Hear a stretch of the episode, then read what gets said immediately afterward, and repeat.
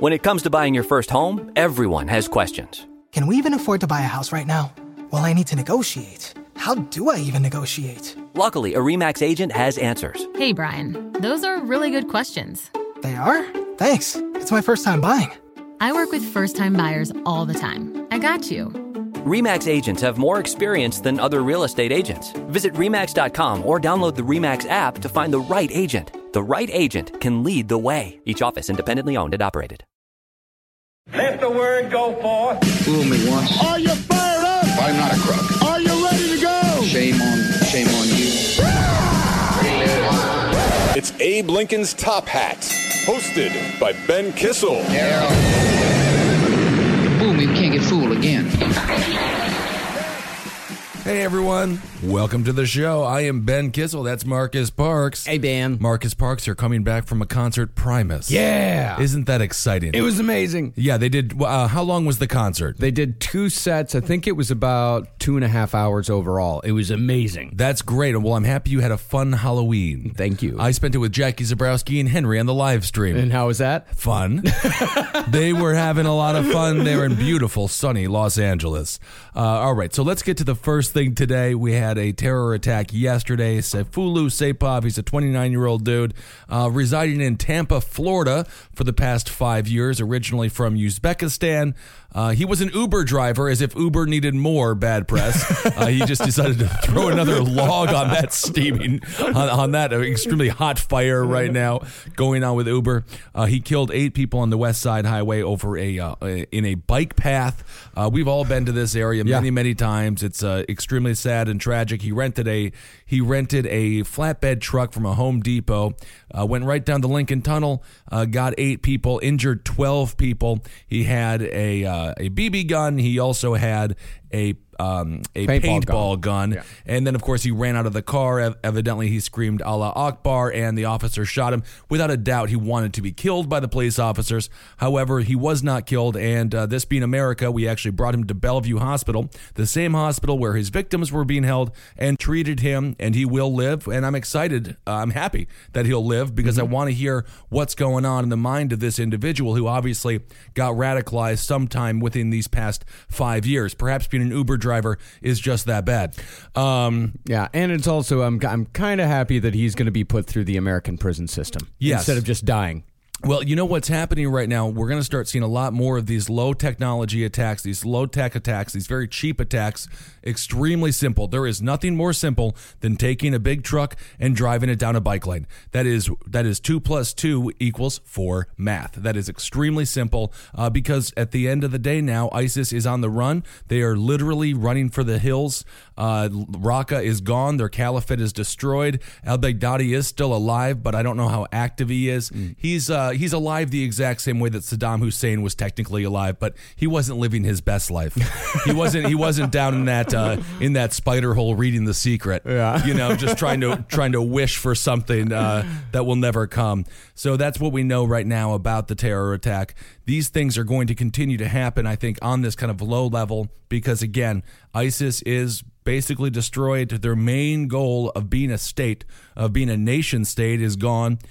So now they're going to resort to these really, um, you know, old school tactics uh, that they've been using for a long time, as we saw in London and, and uh, as we've seen in Paris, and a lot of um, uh, of the attacks in Europe have been this kind of like you know, take a big vehicle, drive it down a um, a busy uh, place. Of course, thankfully, this didn't happen at the Halloween parade, which also went on. They did uh, put it on last night, which I thought was a good thing. It is it is a that that that could go either way. I'm very proud of that. I, I'm Yeah. I'm very proud that uh that that yesterday like New Yorkers went about their day. Yeah. And that we we did not let anybody spoil our day, even if it was just like a, a regular day. Like I don't think New Yorkers would have acted any different. It's just you're not going to fuck with us. You're not going to mess with the Halloween Day parade. I'll tell Hell you that no. much. Absolutely not. And of course, the uh, the NYPD is without a doubt the greatest counterterrorism um, institution in in the world. Really, I mean, the, the NYPD when it comes to counterterrorism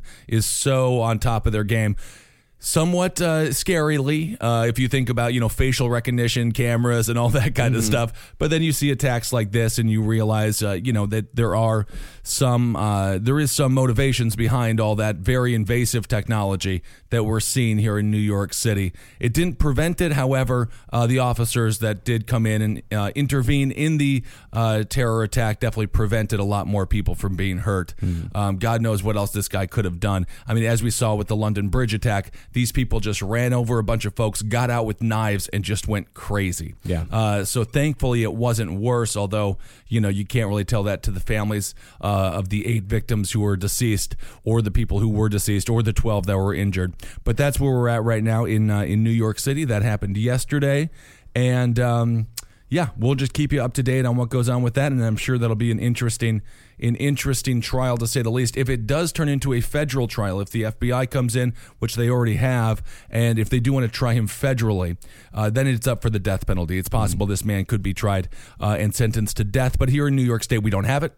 Uh, so if it is a, uh, if it is uh, stays, if it stays in the state, then he would just be looking at significant prison time, to say the least. I'm sure it's going to go federal. Yeah, I would think so. It was also it also took place right next to World Trade Center. Yeah. And of course, you know, we have the Trade Center bombings of, of 93. I mean, this is really a symbolic place that a lot of terrorists want to hit. I don't know if they realize that like it's not I, I don't know what they think the World Trade Center is in their minds. If you actually go down and see it, it's it's just, it's just a building. Yeah. it looks like any other building. I've seen you know Duane Reade's bigger than it. You know, like, but nonetheless, uh, that was something that he wanted to do, and he did it. And uh, you know, we have to um, stay vigilant in these times. And who knows what to do when it comes to the Home Depot. There was a lot of talk about uh, you know how he was able to rent this truck. But again he had a valid driver's license from my understanding. Again he worked for uber drove for uber. Uh, what can home depot really do? I mean obviously you talk to some people and they're like they shouldn't rent cars to muslims. It's like well you can't do that because that is completely unconstitutional and absolutely out of out of the realm of reality. So how do you prevent it and I just I think we have to continue to attempt to win the messaging war and uh, and really just t- try to um, persuade people once they're here that our way of life, our way of doing things, is really beneficial if you just just chill and go along with it. Mm-hmm. You know, this guy could have, God knows what else this guy could have done with his life. 29 years old, again, most likely uh, radicalized online after uh, being here for five years in Florida. I mean, I heard he had a down in Florida. Uh, I watched an interview uh, on local news today with one of his uh, former neighbors. He had a family. Uh, I Oh, mean, yeah. yeah. He wasn't. I mean, this wasn't a a, a loner. Like Well, this, he he, had- had, a full family uh, Yep. and had a he had a life here. He had the opportunity for a life here. He just he chose to not take that path. And there are a lot of people saying, you know, we got to pass Donald Trump's travel ban now. Look at what happened. Of course, Uzbekistan, uh, it- the travel ban is obviously not currently in place. It's being held up in the courts. Uh, Donald Trump not doing himself any favors, calling it a Muslim ban, which obviously makes it unconstitutional. I think the ban actually could have passed under uh, maybe a different uh, set of circumstances. Um, obviously, not calling it a Muslim ban from day one and getting the wording right when you first push it through. You recall the first time they tried to push through, it was then a six uh, country travel ban. It was just worded completely broadly, totally vague, and they're like, no way, we can't pass this. They went around, retooled it.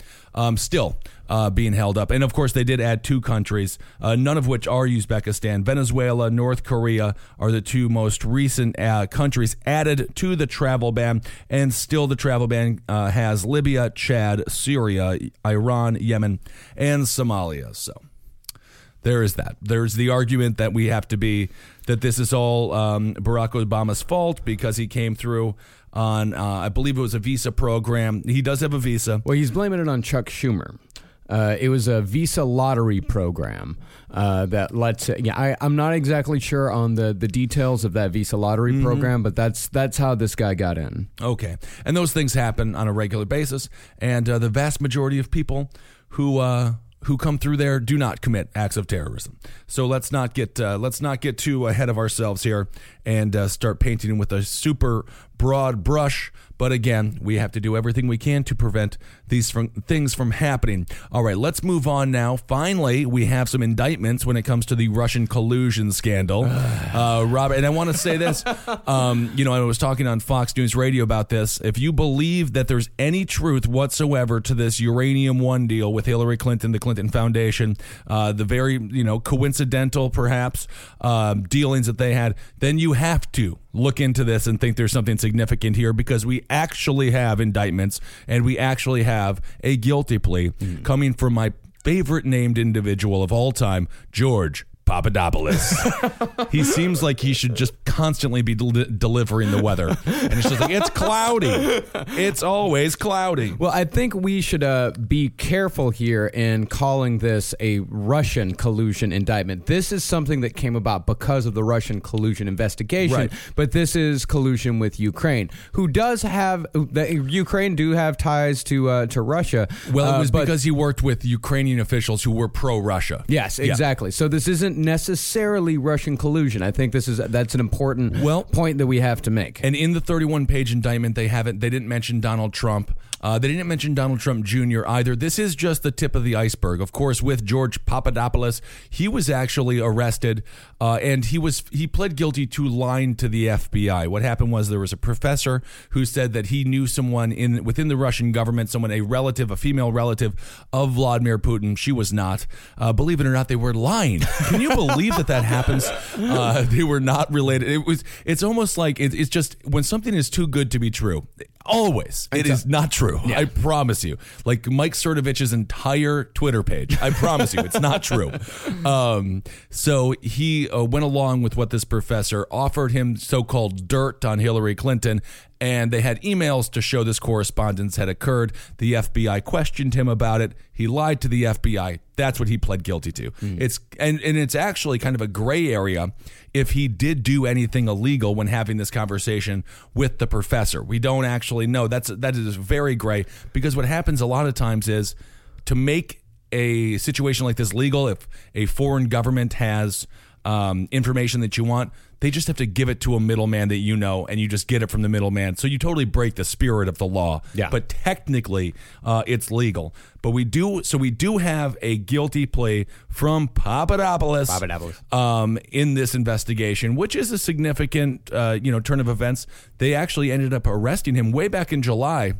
And the fact that Mueller and his crew were able to keep this under wraps for so many months in this era of immense amounts of leaking, specifically uh, in within a Trump administration White House, that's really quite remarkable. You get the feeling they do have this thing on lockdown. Yeah, they have the thing on lockdown, and it also sounds like they have loyalty uh, because that's, I mean, usually To leaks, Mueller. I mean, they the, Yeah. the guys have loyalty to Mueller, uh, and uh, the Trump administration, people in the Trump administration, they don't have a whole lot of loyalty. No, they Uh, don't. they roll over on each other Well, constantly. And that's really the predicament now that Paul Manafort and Rick Gates are in. They they're both facing 12 counts. It's a 12 count indictment. Some of the more uh, significant counts in that indictment, conspiracy against the United States government doesn't sound good.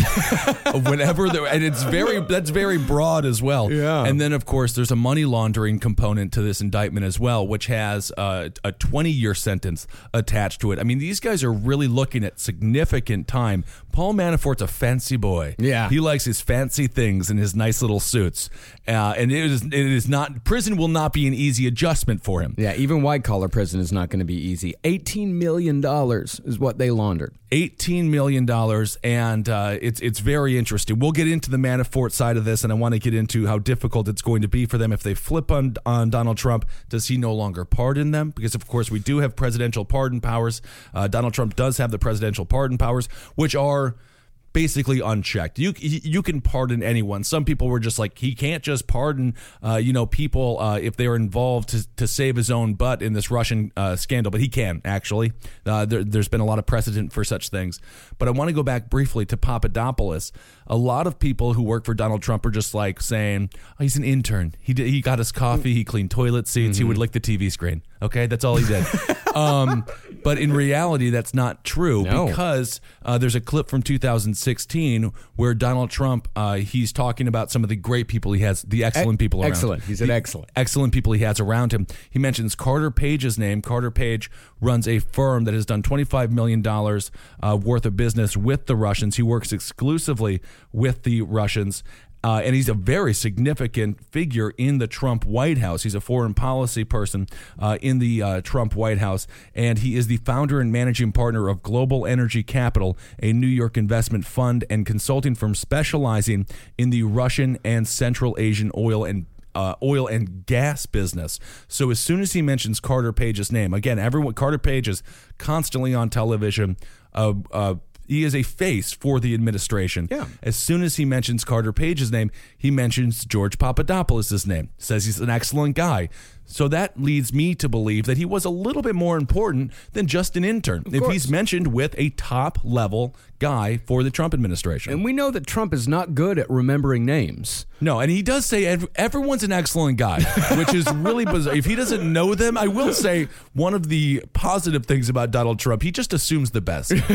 excellent guy. Until David Duke, excellent guy. Excellent, excellent guy. Excellent guy. Good on both sides. Good on both Uh, sides, yeah. But really, Exactly. I mean, Donald Trump. He he really. Do- I mean, there are plenty of clips where there are people sitting right next to him, and he asks, "Where are they? Yeah. You know, where who's who's here? Are they here?" Uh, for him to remember this guy's name, for him to name check this guy, he had to have been very important. Yeah, I mean, or at least, yeah, very important to very important to important to at, at least someone who was in the uh, in the president's ear, and Someone he of course, spoke to. this would be. Um, Something, you know, as, as Sean Hannity, it was so funny. He was like, he's a 29 year old guy. He just wants to make the president happy. He's like, he's 29.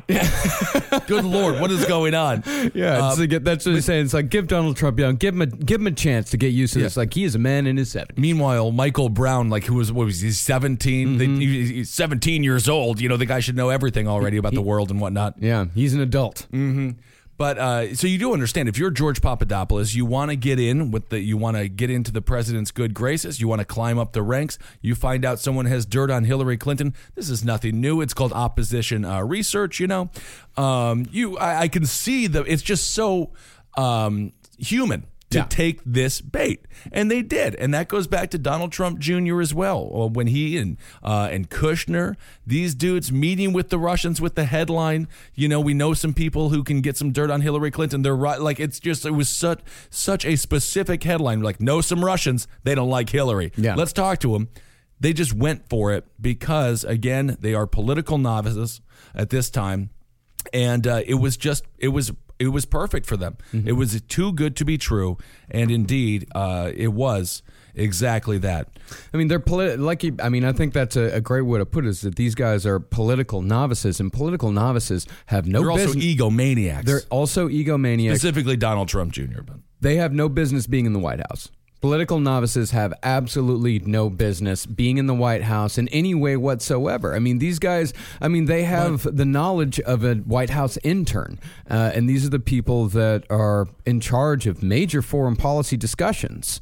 Maybe not foreign policy decisions, but definitely foreign policy discussions. Well, and of course, you know, one of the um, areas where people would say, well, yes, they are novices, but let's look at who um, Donald Trump has surrounded himself with. At 2016, who did he surround himself with? General Mike Flynn. A lot of people thought Mike Flynn was going to be the one to go down this past Monday. If, you, if people were speculating publicly, uh, which I think we've all learned not to do. Yeah. I think the one thing that I learned in 2000, I do not predict the future. I, Privately, yes. Yes, a lot of people. really, Absolutely. Pri- privately, I was talking to a guy at a bar, and Yeah. on Saturday night, I was like, "Yeah, I think it might be Manafort," but I would not have gone on this show last week. Well, you should have. You would have gotten it right. That's the other thing. You, you get it right half the time or something. but you that's feel the great. thing. You get it right half the time, so you're like, "I must be right all the time." well, you know, so a lot of people thought, okay, it might be Mike Flynn. Mike Flynn, obviously, um, we're, oh, really a, a, uh, a a general that's had a lot of uh, history of. Um, I guess malpractice to some degree. Of course, Obama got very upset with him and kicked him out. He also, so it was surprising that it wasn't Mike Flynn. Who knows what's going on? Mike Flynn may have already uh, flipped. We just don't know. Papadopoulos, it is possible that he was wearing a wire uh, throughout these past couple of months. So who knows what information uh, he was able to suck up like a Hoover vacuum? We don't know. But going back to what you were talking about with Trump and uh, Trump Jr. and the novices in the White House, a lot of people point to like General John Kelly. Be like, well, he is General John Kelly. You know, everything Yeah, but then uh, John fine. Kelly came out as such an asshole this week. Well, exactly, John Kelly. For yeah, I mean that's what a lot of people would say about it. Yeah, of Uh, course. everyone said- should say that. He said that the Civil War happened because we didn't compromise. We actually, it was called the Missouri Compromise, and it was a. That's what I mean. He's talking about slavery here. I mean, Yes. he's, he's talking about we didn't compromise on fucking slavery. Right. Uh, it either And shows he- a complete lack of understanding for history or a lack of care about well, history. he was talking about, uh, you know, Robert E. Lee. He was talking about it in the Oh. context of the statues, and so he he mentioned Robert E. Lee and talked about how Robert E. Lee ended up evidently Robert E. Lee's wife was like related to George Washington. It's all very incestuous. I don't know. Yeah, this, I is, don't this, know. this is the elite class of uh, of that era. And he was just talking about how Robert E. Lee respected state over over the federal government. No, right? what he said is he left his nation to defend his state. Yes, exactly, which is something that he uh, took pride in, evidently, and that is still a, uh, a common trope amongst a lot of uh, uh, political thinkers today, states' rights and things like that. It obviously got completely. It it, it did not.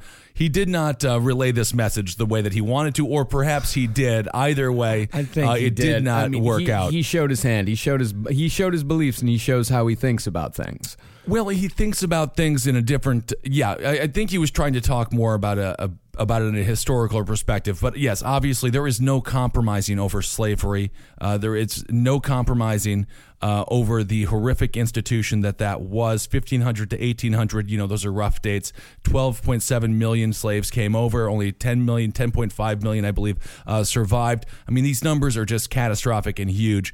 And of course, they were the cornerstone of our agricultural market. I mean, they were the cornerstone of the economy was slavery. And technology was really a great liberator as well. We don't talk about that so much. Cotton gin and things like that coming around was really a great. Um, you know, people people became more uh, anti-slavery once the means for other forms of production became more readily accessible as well. Um, but yes, abs- I mean, it was just the worst. Mm-hmm. Well, the cotton gin the original sin of the United States is slavery. the cotton gin increased slavery. It did. Yeah. Why? Yeah, it- because uh, they were able to produce more. Uh, that it wasn't a uh, a process of picking out the seeds one by one by one. Uh, sin- when the cotton gin was invented and they were able to separate the seeds from the cotton so much easier it became a much more profitable business and because it became so much more profitable it increased slavery My understanding is the uh, the cotton gin did a lot of the heavy lifting on some of the more dis- uh, difficult menial labor jobs. Um, but yes, I'm sure. Yes. Um, so let's get back. So General Michael Flynn, or I'm sorry, General uh, John Kelly.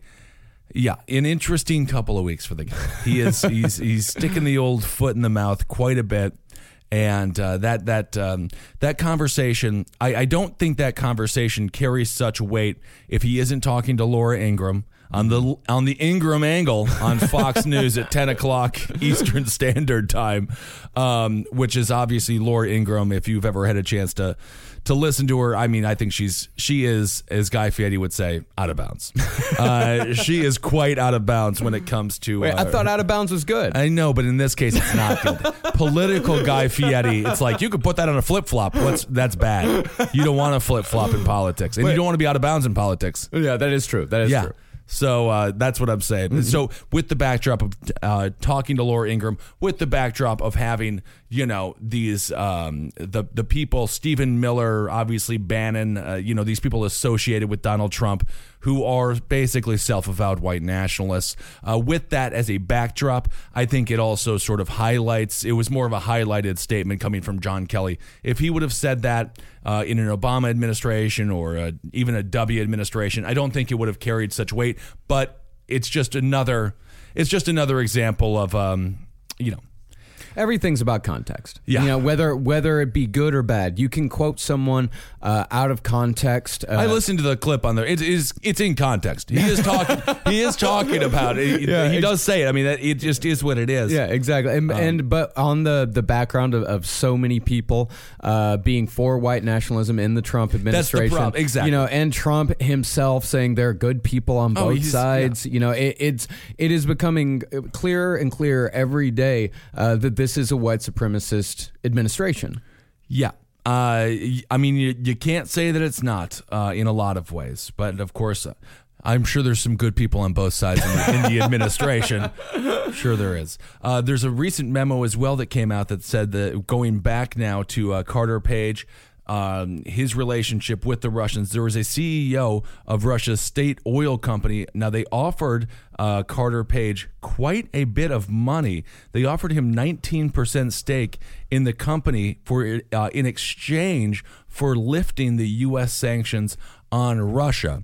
And now this possibly happened uh, when Carter Page went down to speak with them. It was in 2016. Uh, evidently, they did say this was not a campaign um, meeting, but I don't know. It is. Right, because if, if he does manage to negotiate something like this, or is told, hey, you know, lift the sanctions, you'll get 19% stake in this um, in this company. Of course, he's going to go to the White House and, and advocate to lift the sanctions. And now, even the sanctions that we have put forward, that the um, that uh, the Congress has put forward on the Russians, Donald Trump won't sign. So what's going on? You know, that's the scary thing. And of course, allowing uh, the Russians to really just kind of control the war, control the theater in Syria, allow for um, Putin to expand their empire, that's, which is exactly what he wants to do. It seems to me as if there is a total uh, lack of willpower or lack of um, understanding of why we should try to stop the Russians from their advancement coming from the White House. I don't think that Donald Trump, in his worldview, has a problem whatsoever with Russia rebuilding and becoming a stronger powerhouse in that part of the world. And that's what we see now as we get out of the uh, the climate change accords as we pull out of the Iran deal as we consistently just withdraw from the world the power vacuum is being filled by Vladimir Putin and uh, in his uh, and and the Kremlin. I mean that's that's that's his ultimate goal. It's been his ultimate goal ever since he got power in the year 2000. He said the number one dream, the saddest day of his life was when the USSR fell, and his number one dream is to get it back together. Yeah. and he's been working on it now for what almost 20 years, and he's getting his way. And globalization happened. You know, It's it- it- globalization. it's- it's and by the way, like, it's Alex over. Jones wants to be a globalist. By the way, I just saw him bragging about how they're going. In, we're going international, folks. Uh, we're in France. We're in London. We're international. You're a globalist. It happened. It's over. You know, it's uh, we're not going to be able to pull back from that and be isolationist. You can't be isolationist in this day and age. Uh, No. Not not anymore. It, it is absolutely over because if we become isolationist uh, and if we pull back on everything, Russia is going to fill the vacuum. And the world wants us to, uh, to be on the world stage. Specifically, like when we come back, and we will, whoever is in the next administration, Donald Trump has sort of hinted uh, that he might not seek reelection in 2020. I don't know what happens to all that money he's making right now uh, for his reelection campaign. Could it be a fraud? Would Donald Trump do that? Uh, Would maybe he ever it defraud anyone? Is it? Could it be? Uh, who knows? Who who- whoever is the next uh, president, whether it be who knows, three years, seven years, I don't know. I just saw some polls that say Joe Biden would beat uh, Trump thirty eight percent to fifty six percent, and Bernie Sanders would beat him fifty three percent to thirty eight percent. But I am not believing another poll until I die. Yeah, exactly. And uh, here's a, another funny thing: is that people say uh, Bernie Sanders is too old to run, but say go Biden. Biden is two years older than Bernie. Oh my, Sanders. they're both old. I mean, I want them both to run, but I want other people up on that stage. Can Yeah. we just get an, a uh, an average age of fifty? Yeah. that's all I mean. I want some forty year olds. We can we can get some sixty year olds. You know, whatever. 75, 80 year olds, whatever. Just please, God, some options. John Kasich also saying that he was um, most likely going to run for in 2020. Of course, he'll be done uh, being a governor at that point. So who knows what'll happen in 2020? Uh, and whoever does come in, I think they will re-engage the United States. Uh, specifically with our European allies, which has been the the people, uh, the nations across the world that are just like, what the heck is going on? uh, and they are really I don't I don't want to say feeling betrayed. I just they're befuddled Yeah. by the U.S.'s current foreign policy.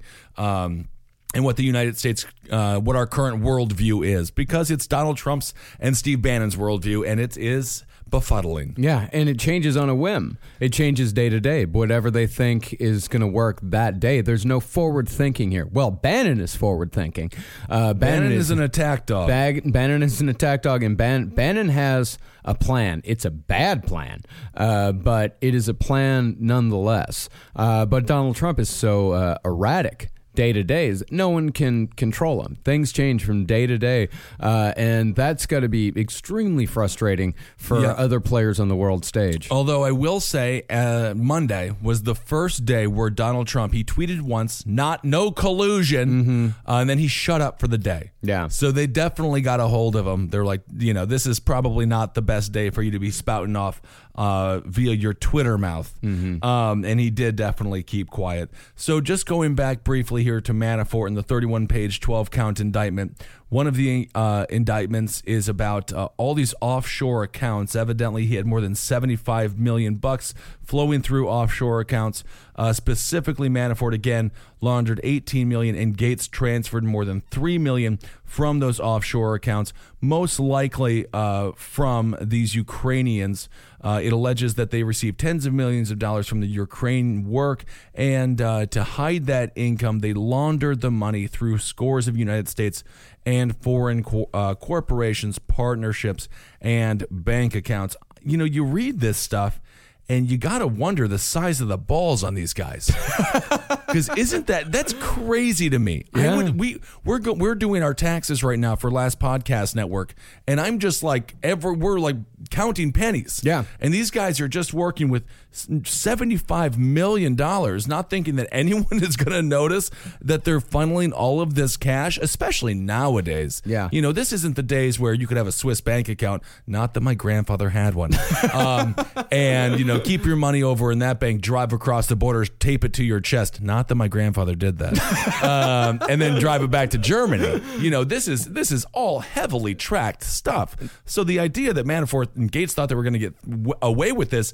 Is it, is it delusional? Is it ego? Is it just, well, we've gotten away with it for this long? The worst thing to happen to them was Donald Trump getting elected. Well, the ego, I think, is what took him down because Manafort made himself a national public figure. He was not a national public figure before he became Trump's campaign chairman. Well, now and he, he- was there for five months. Manafort has worked for many. He worked for Reagan. He worked for uh, for HW. He worked for Dole. This guy has been around for, and of course, it was Manafort, Stone, and uh, and there's always the third one that I forget. Black. Was it? Yes, maybe it was Yeah, black. I- Yes, I think so. And But- that was the first lob. If you watch the "Get Me Roger Stone" doc, you'll see what they they recreated uh, American politics. But uh, he was a fringe politician. None of us knew who Paul Political Manafort. figure, Yeah, he yeah. or political figure exactly. He was a fringe political figure. None of us knew who Paul Manafort was, and he got center stage. In, you know, he put himself center stage in uh, one of the most media frenzied elections in our entire history. Of course, taking and on a the role- time of yeah. extreme information.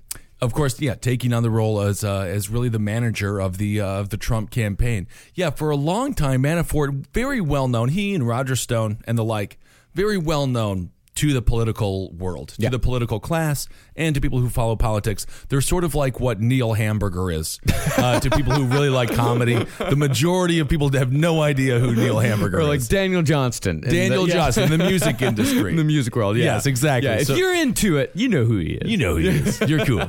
Um, but that was sort of that's where he was because that was also a need that was needed. He he couldn't have been extremely famous, uh, and this is uh, of course well before social media because you have to do all all this stuff is backroom deals. All this stuff is back channel stuff. It's all filthy stuff.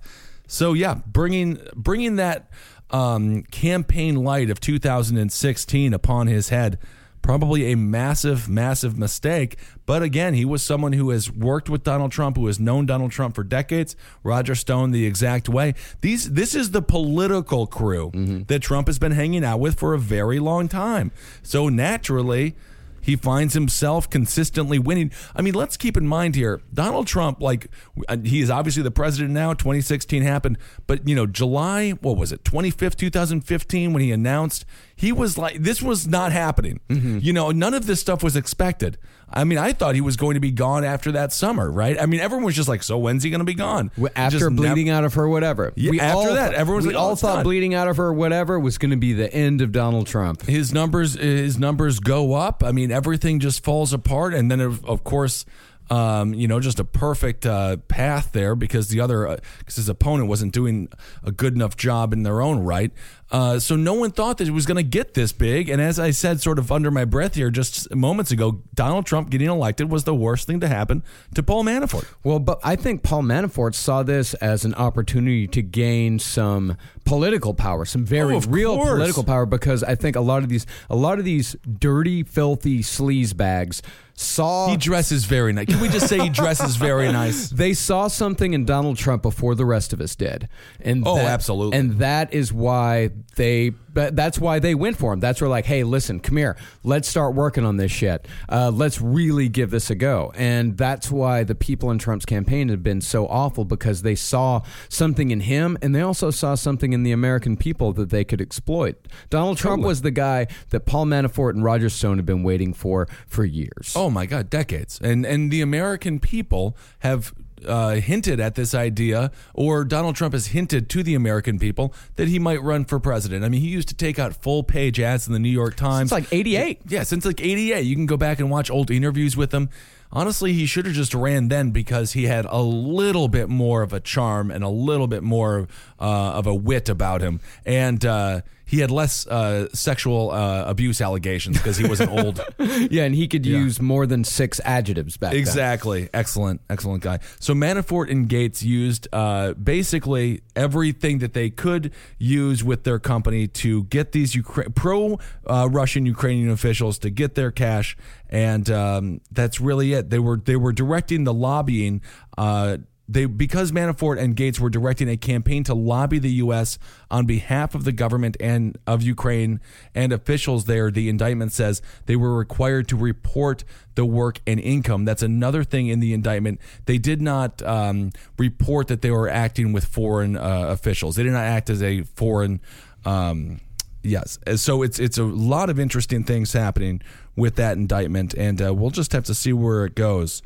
Um, it's definitely going to be a difficult position for Manafort and Gates, but I think specifically Manafort because he is again, as I said, looking down a big barrel of a massive gun, and he's going to have to give them more information, or he's going to be the one sitting uh, in the prison cell. Either way, I think he's probably going to end up doing some time. But of course, pleading not guilty, that's their first bargaining chip. That's where they're starting, and who knows who else could come.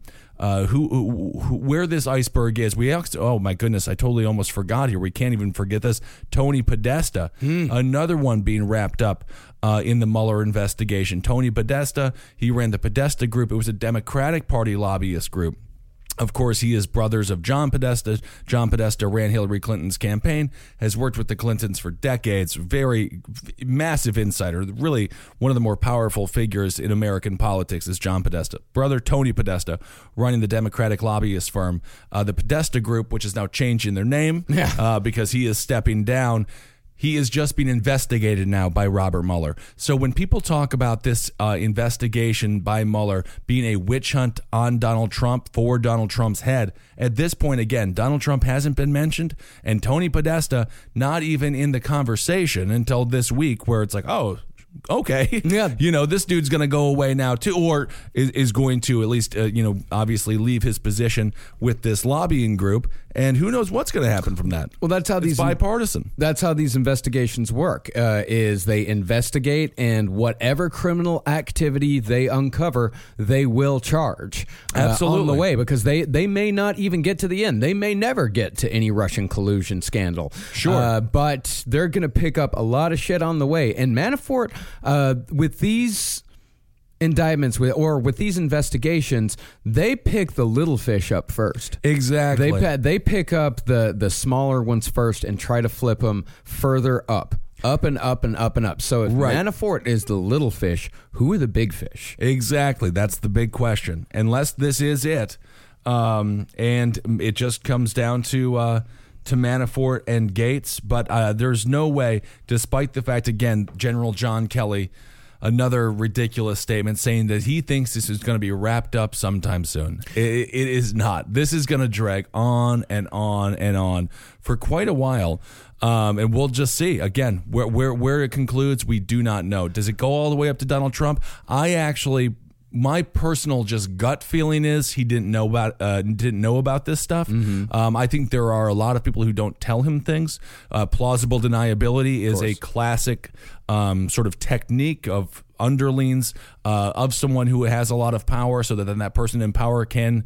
You know, ignorance is bliss, uh, and uh, I'm not sure if bliss is the right word to describe Donald Trump, but ignorance is something uh, anyway for him. So I wouldn't be surprised if it never gets to Donald Trump. But if it gets to Donald Trump Jr., and as again we've already seen with those emails that were exposed um, recently, he definitely knew more than he was leading uh, onto earlier and with the wire that was most likely worn. I mean, that's what the FBI does with with uh, Papadopoulos. Uh, if they did wire him, and why wouldn't they? This dude is going to do anything for them at this point. He is so desperate not to go to prison. Um, who knows what those conversations may what conversations uh, may have occurred and Donald Trump Jr. if you just look at his Twitter feed he's he does uh, like father like son anything that's on the tip of his stupid little head he just puts right out there for the world to see so you know in a private conversation he would do the exact same thing Have you heard the conspiracy theory yet that uh, Paul Manafort was a plant by the Hillary Clinton campaign? That's brilliant that's what that's one of those super brilliant ones That's one of those super Yeah. brilliant ones where they, they convince Paul Manafort uh, to destroy his entire life uh, and to go to prison uh, in order to take down Donald Trump, a guy who lines up with him ideologically perfectly. and why and it worked you know so what a what a smart idea It totally that does worked. you know it's it's funny you know doing all this stuff at fox news and i try to be as as fair as possible. There's corruption all over the place, as Yes. we just said with Tony Podesta, the Podesta Group. God knows where that goes. That's there's so you look at Chicago politics. That's all Democrats. That's the most corrupt political system probably in the country. And Okay, it all needs to be investigated. It all needs to be followed. investigated. we need to root out every single Right. person who is involved in this, Democrat or Republican. I hope to God that we root out more corruption in government, the real corruption in government. Yeah. That's what I want. the money. The, it is all about uh, the money, buying and selling the American people. That's what they've been doing for decades, and they've got to stop. Um, so, but the people who are like pro Trump now, they just want to say they want to focus. On, on yeah the uranium one which okay let's investigate I don't Let's know do let's Great. Get, get a private inv- get a, get a special counsel let's do it let's figure it the f out okay Fucking nothing Um, but go- nothing but in government. It's nothing but special counsels now. That's all nothing we're but doing. trouble is what it is. I'll tell you that much. But that doesn't mean just because someone else is corrupt or potentially corrupt, that doesn't mean that Donald Trump or people who worked for his campaign weren't corrupt as well. Yes. And I don't know. I was thinking about this last night. I'm like, I think I have to like try to find a positive message, but I don't know. Because I just don't know who the I don't like anyone right now. Someone was emailing me like, "Do you like anyone?" I'm, I was trying to think. I'm like, "No, Yeah. I really don't. Anyone who is currently, I mean, you know, we'll see who the Democrats can bring up. Uh, I like I like Bernie. Uh, you know, I like I think Elizabeth Warren has had some good ideas, and I like the idea of you know fighting uh, corruption and things like that. But Elizabeth Warren also wants to put Uber out of business, and I'm quite fond of Uber. Yes, we all So unless of course you know you get a, you get a driver like uh, like the fella there um, that mowed over those people uh, yesterday in New York City. But so there's just it's it's just really difficult uh, to find. I was talking to a buddy of mine, and he was trying to figure out who to vote for. Forget what uh what uh, state he was voting in, and he was like, I like some of the Republicans, I like some of the Democrats, and so it's just imp- we have to find the candidate that just can grab both, and they they do that on purpose because it's the it's the same you know it's a cliche now, but it's the same puppeteers pulling both strings, and they know they're going to get exactly what they want uh, out of one or the other, and that that's the massive problem that we have. We have no candidate who just takes positives from both and actually is able to uh, to break through and win. Uh, that's kind of somewhat what Donald Trump did uh, in 2016, but it's just in such a you know perverted way. I think the puppet masters have gone too far this time. I think The they, what? uh, the Oh. puppet masters have gone too far. They overplayed their Like hand Puppet Master. Three. The puppets turn on you. Oh man, that's not good. Uh, so that's basically it. Again, so the main players right now, what we have. So with the Mueller investigation, where we're at, Uh, Tony Podesta stepping down from the Podesta group. That's a dude on the left. We don't know. He hasn't been charged with anything yet, but that's an interesting development. George Papadopoulos actually pled guilty to lying to the FBI when it came to uh, an individual, a professor, telling him that he had a meeting set up with some Russians to get some dirt on Hillary Clinton. Uh, obviously, the FBI knew that that email correspondence had occurred. They asked him about it. He lied. Okay, boom. Now he's tried. Uh, now he's pled guilty to lying to the FBI. 12 counts, uh, a 12 uh, count indictment for Gates and Manafort.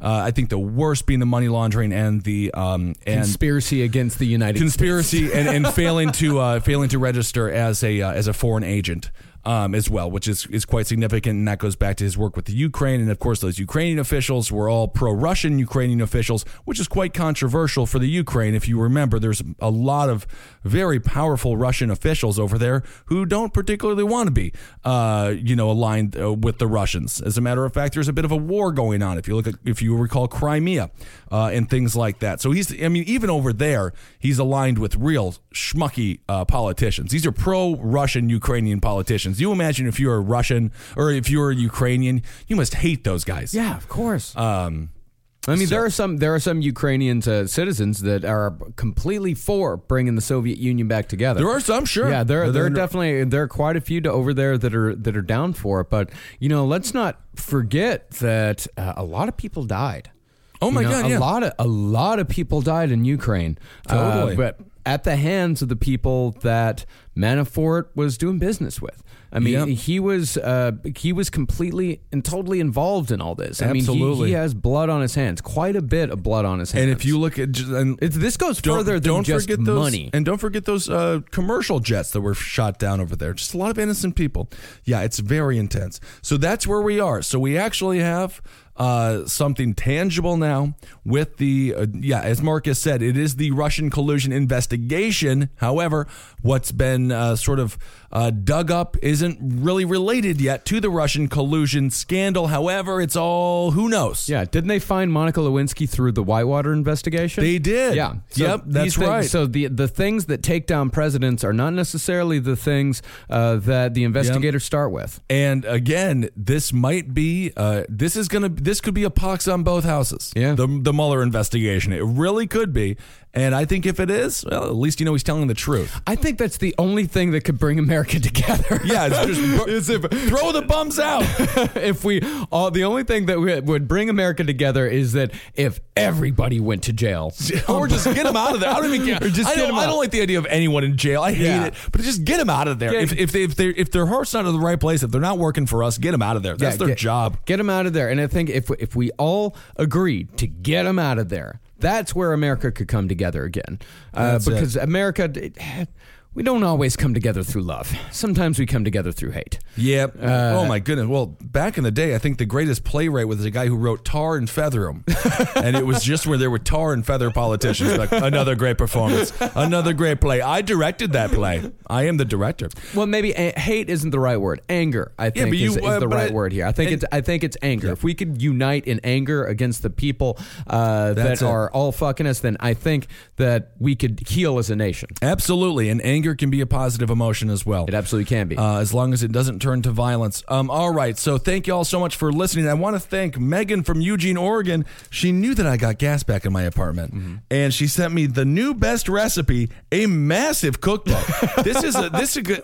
This could this could this could smash a Bible Bible blister. You know what those are? What's a Bible I don't know. It's blister? when you get like too much uh, collagen or something built up in your hand or part of your body, Uh-huh. they would slam them down with Bibles and Ah. smash them. but this is the size of one, so that's very cool. Thank you so much, Megan. I really appreciate it.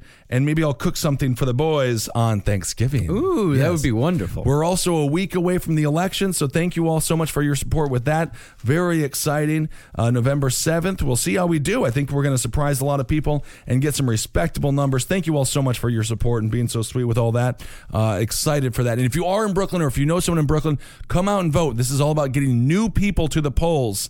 Um, it's going to be great. Voting's fun. Voting is it's, It feels good. I you get love a voting. sticker. You can have a beer afterwards, and your whoever your boss is, or if you are the boss, you got to let your employees out of work. Yeah. And if you're not the boss, your boss has to let you out of work. So and you know, take a while. Go get some ice cream or something. Have a day. Have a day. Have fun with it. It should be a national. Oh, I guess this is not a federal holiday. Uh, it's federal election, but federal elections should be national holidays. Absolutely should. Be. They should be as drunk as St. Patrick's Day.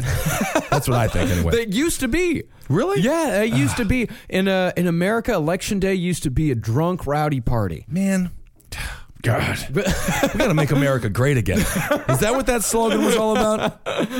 All right, everyone. Thanks so much for listening. Find Marcus Parks on all the stuff uh, on Twitter at Marcus Parks, on Instagram as well. I'm Ben Kissel one, and on Twitter at Ben Kissel. I guess that's about it. And all the other shows here on the LPN network, obviously, last podcast on the left, hail yourselves. Uh, page seven, uh, Sex and Other Human Activities. What, we got some new shows as well that we'll start announcing here in the upcoming future. Aaron, the uh, let's check out movie, check out movie sign with the Mads. Check Yep. out the story must be told. Uh, that's our uh, new storytelling show with uh, Reed Failer and Andrew Short. It's super weird and one of my favorite things out there right now. That's available over on the website. They released a Halloween episode, but Scary. you know what? Even though it's after Halloween, you can continue it. You can keep it going for as long as you like because Wow. that's just what you can do. You can you can do whatever you want. Mm-hmm. That's fun. And Wizard and the Bruiser and all those sorts of things. All right, everyone. Thanks so much for listening. We'll talk to you soon.